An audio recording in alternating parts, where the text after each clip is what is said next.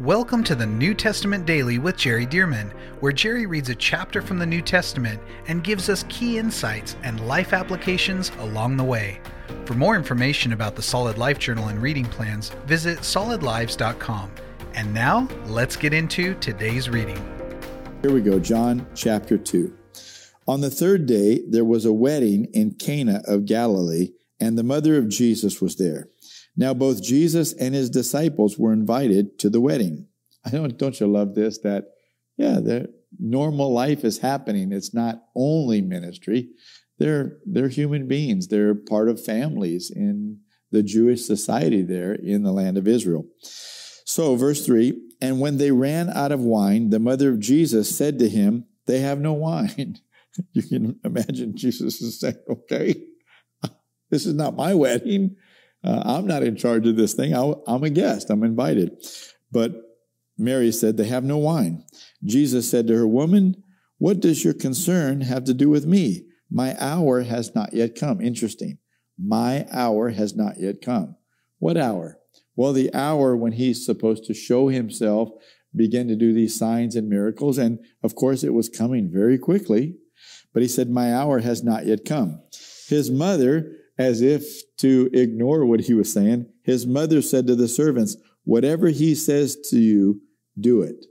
I tell you, that advice right there is for everybody for all of all of eternity. Whatever Jesus says to you, do it. Why? He's never wrong. He never leads you astray. Whatever he's telling you to do, it is the right thing to do. Just trust him. Whatever he says to you, do it. Now, were, now there were set there six water pots of stone, according to the manner of purification of the Jews, containing 20 to 30 gallons apiece. Jesus said to them, Fill the water pots with water. And they filled them up to the brim. I mean, 20 to 30 gallons each. And there are six of them. So you're talking about, let's see, uh, talking about 120 gallons to 150 gallons. I mean, this is this is, uh, or 180 gallons. This is a ton of water. And it says, And he said to them, Draw some out now and take it to the master of the feast. And they took it when the master of the feast had tasted the water, listen, that was made wine. So, when exactly did it become wine? Was it in, was it wine already in the pots before somebody dipped out some to take to the master?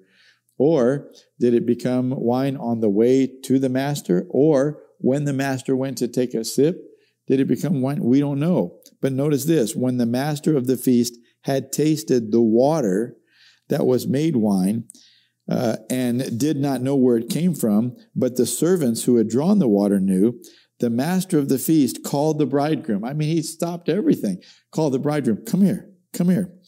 And uh, he said to him, Every man at the beginning sets out the good wine, and when the guests have well drunk, then the inferior. You have kept the good wine until now. Jesus not only did this miracle of turning uh, hundreds, uh, or I should say dozens of gallons of water into wine, but he turned it into exceptional wine. Uh, like wine, I, I'm not a wine drinker, so I don't really know much about it, but I do know that aged wine it can become much better and more expensive wine, especially if it started with good uh, juice. And so he said, You've saved the best wine until now. So this miracle, this sign caught the attention of the master of the ceremony and now the bridegroom. And so it says in verse 11, this beginning of signs Jesus did in Cana of Galilee and manifested his glory. Notice this is this is one way that John mentioned in chapter one that we saw his glory. We beheld his glory. And here's a way that we see his glory a miracle. Okay. And he manifested his glory, and his disciples believed in him. This miracle caused his disciples to believe in him even more than they already did. Now, notice this beginning of signs. This, this clearly, I think, indicates to us that this is the first miracle that Jesus did. Well, that's important to note for several reasons. Number one, that Jesus was not doing miracles as a preschooler, as an elementary school student, as a teenager. No. as it, as one in his 20s? No, he didn't.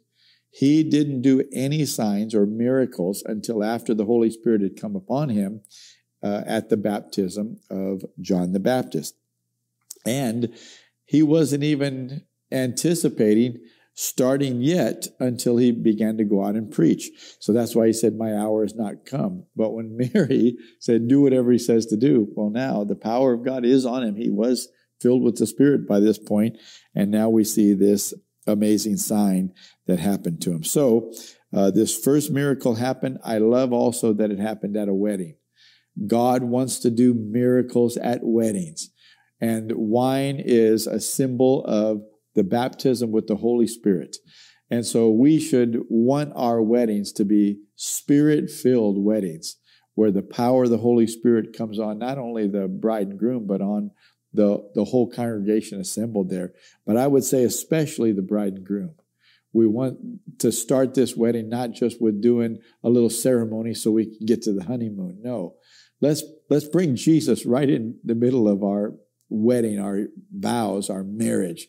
Let's allow the fullness of the Holy Spirit, this new wine of the Holy Spirit, to fill this couple. Not, not physical wine, talking about spiritual wine, so that we can start our marriage with the fullness of the life of Jesus and the fullness of the Spirit. Talk about a great marriage. I mean, you're on track to the best. Okay, here we go, verse 12. It says, After this, he went down to Capernaum, he, his mother, his brothers, and his disciples, and they did not stay there many days. Now, the Passover of the Jews and Jesus in his earthly ministry, in that three, three and a half year period, he attended several Passovers, which happens once a year. And so it says, Now the Passover of the, uh, Passover of the Jews was at hand, and Jesus went up to Jerusalem.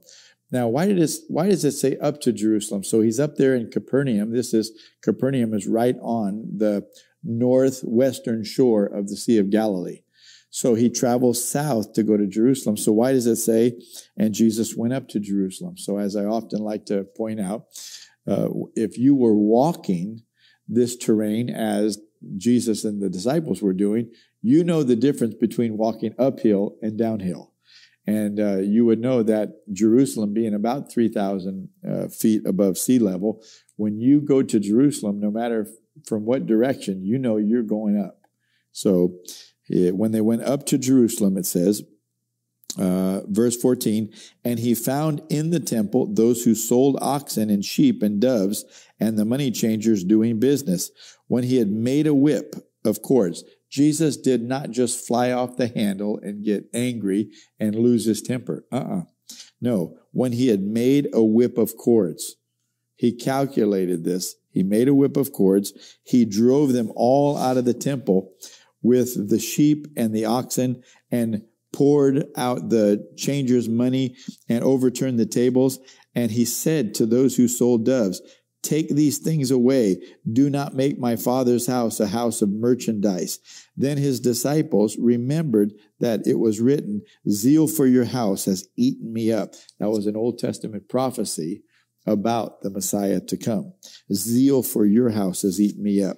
So the Jews answered and said to him, What sign do you now show to us since you do these things? In other words, what gives you the right? I mean, uh, give us some kind of a sign that tells us, that shows us why you think you have the right to come in and just like take over the temple and decide what should and should not happen in the temple. Jesus answered and said to them, Destroy this temple, and in three days I will raise it up. Of course, he's now talking about the temple of his own body, not this magnificent temple that was built by King Herod. Uh, verse 20. Then the Jews said, It has taken 46 years to build this temple and you will raise it up in three days. But he was speaking of the temple of his body. Therefore, when he had risen from the dead, his disciples remembered that he had said this to them, and they believed the scripture and the word which Jesus had said. Now, when he was in Jerusalem at the Passover during the feast, many believed in his name when they saw the signs. So here are more signs, more miracles. When they saw the signs which he did. But Jesus did not commit himself to them because he knew all men and had no need that anyone should testify of man, for he knew what was in man. And that's the end of chapter 2. But let me just sit on that last part. It says, Jesus did not commit himself to them because he knew all men. He knew what people were like, what was in their hearts, and had no need that anyone should testify of man, for he knew what was in them.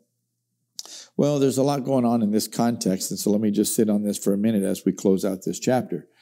And that is that the Jews at this time are under Roman oppression. The taxation is horrendous.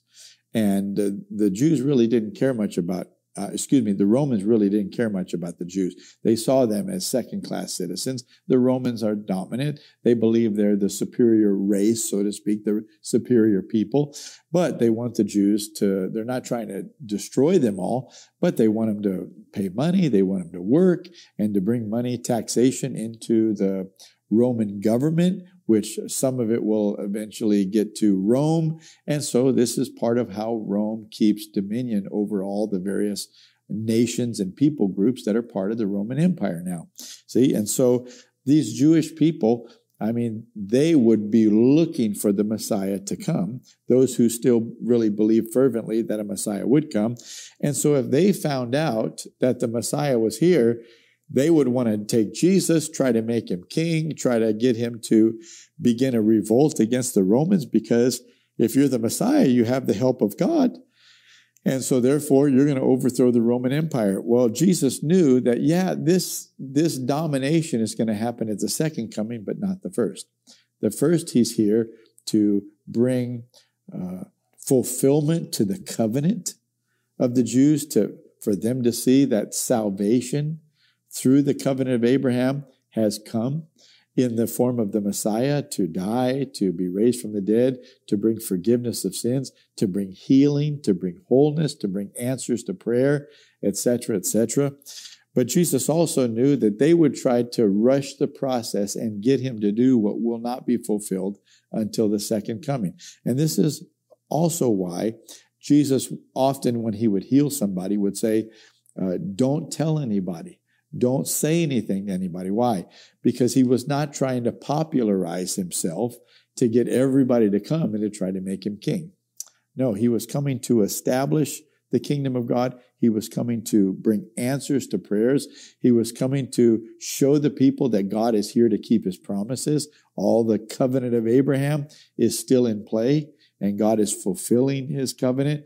But he wasn't trying to gain popularity so that they would put him up as the king or as the Messiah in this first coming. So he knew that this was in human beings, that they would try to do these things. They would try to, listen, if I could say it like this, they would try to politicize what he was doing and make, make it something political, make it something a revolt, of a revolt against the leadership that was currently in power. And Jesus was intentionally trying to avoid all of that and yet minister to the people, yet relate to the people, yet teach the people, yet bring the people's hearts around to their God, the God of Abraham, Isaac, and Jacob. Oh, I just love how John is portraying Jesus and bringing things out, as we mentioned in chapter one, that are unique and different than any of the other three gospels. All right, that's chapter two. I look forward to the famous John chapter three, in which is John 3:16. We'll see you tomorrow. Thank you for joining us for the New Testament Daily with Jerry Dirmann. And thank you to those of you who have partnered with Solid Lives to help get this daily podcast and other resources like it to thousands of people around the world. If you would like to partner with Solid Lives, visit solidlives.com/give. To find out more about the ministry of Solid Lives, how you can be a part of this church planting and disciple making movement, or for more great teachings and resources by Jerry, visit solidlives.com. We also want to invite you to check out Jerry's other podcast called The Jerry Dirmann Podcast.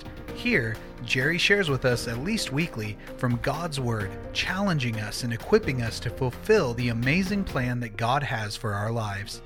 You can find links to this podcast as well as Jerry's YouTube channel online at solidlives.com. Thank you again so much for joining us, and we'll see you right here tomorrow as we jump into the New Testament Daily with Jerry Dirmann.